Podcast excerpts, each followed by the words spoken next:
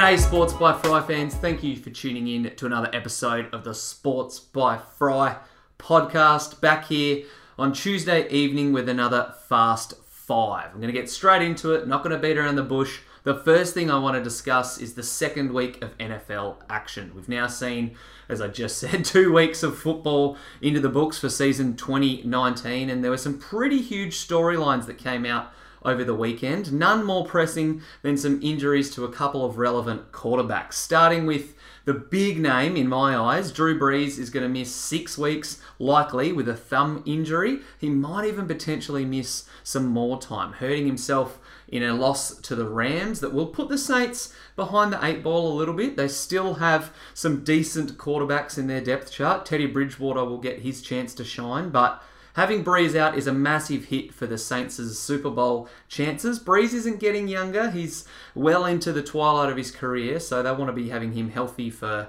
as often as they possibly can. But yeah, Brees is set to miss at least six weeks, could be more after damaging that thumb. The news isn't as good for Big Ben Roethlisberger, who might be this. I hate to say it, but could be the beginning of the end for Big Ben. He suffered an elbow injury against Seattle, and he unfortunately, will be out for the entire 2019 season now. He's had surgery on his injury and is no chance again to play this year. So that really screws Pittsburgh, I'll be honest. They dealing with other injury issues as well. James Conner, their star running back, who is confident he'll play against the 49ers, but he was banged up in that loss to Seattle. So sitting at 0 2 with Big Ben now on ice, they don't really have a lot of answers after losing Antonio Brown and Le'Veon Bell in the preseason as or the off season, I should say. So Pittsburgh definitely has their backups uh, backs up against the wall and faces a tough task to emerge as the winners or even a wildcard team out of the AFC North.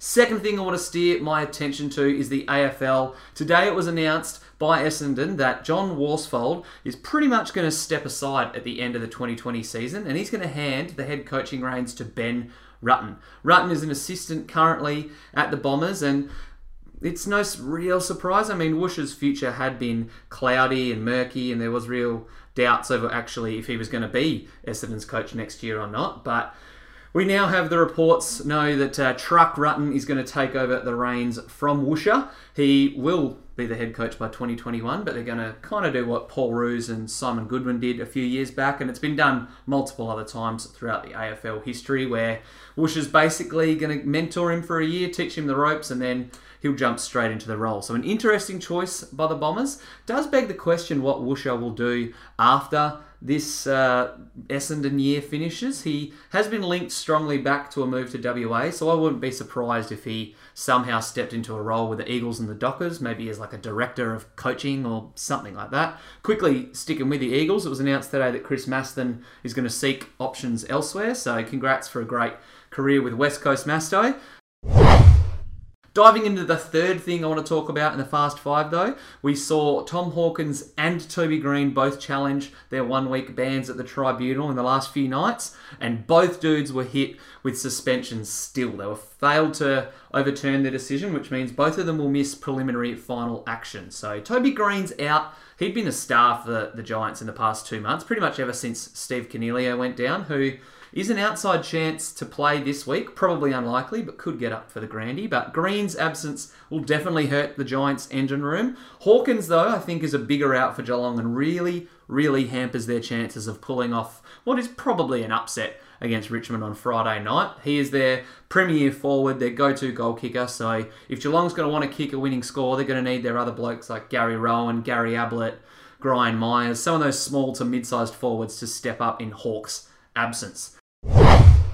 Fourth thing I want to discuss a little bit of trade action in the NFL. We saw that Jalen Ramsey, after uh, some heated words with Doug Marrone, his head coach, over the weekend, has publicly requested a trade. I do think, from memory, this happened again last year, or maybe it was last off season, but it's no surprise that Ramsey has a bit of a murky future with the Jaguars. You do think, though, if it comes to push and shove, would you rather pick probably the best player on the team in Ramsey, or would you stick with Doug Marrone, who hasn't really achieved a hell of a lot as the Jacksonville Jaguars head coach. There was a trade, not request, but an actual trade with Minkah Fitzpatrick traded from the Dolphins. His name had been bobbing up and down for the last week or two, saying that they were exploring, the Dolphins were exploring moves for him, and he got his wish. He got sent to the Pittsburgh Steelers with a 2020 first round pick heading back to the Dolphins. You do wonder if this is the, I did say uh, in a post earlier today, the start of the floodgates opening, but I did tend to forget that Laremy Tunsil was traded before the season started as well. So, yeah, Miami is clearly fully embracing the tank. They might go down as one of, if not the worst NFL team of all time after two massive blowout losses already to start the year. And they continue to trade away young, intriguing pieces to get future draft picks. So the tank is well and truly on in Miami. If you're a Dolphins fan, you might want to look away now.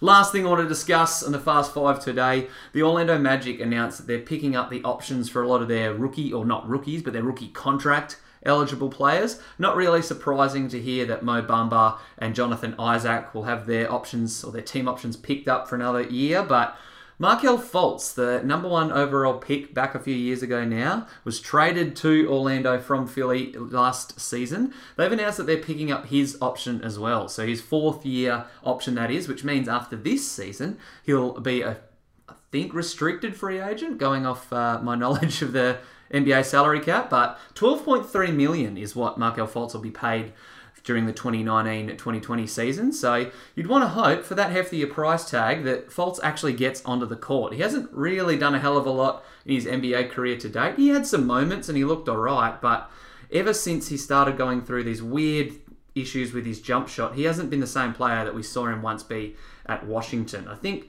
from memory, he's barely played any. Actually, I don't even think he's suited up yet for Orlando. He only managed about 30 games when he was playing with the Sixers, 33 to be exact, and a career average of 7.7 points doesn't fill you up with a lot of confidence. So hopefully we can sell, hopefully we can see Markelle Fultz get his body right and get out there for Orlando because I feel like if they could get a point guard to click, they could be a really exciting team over the next few years. They've got some young wings. Mo Bamba is an intriguing piece. Nick Vucevic with an All Star last year. So a lot to like about the Magic heading forward. That's going to do it for today's Fast Five, though. I'll probably do another one Friday, maybe Thursday, previewing a bit of the AFL finals action. I'm going to release a piece tomorrow, NFL fantasy wise, talking about some stock up and stock down.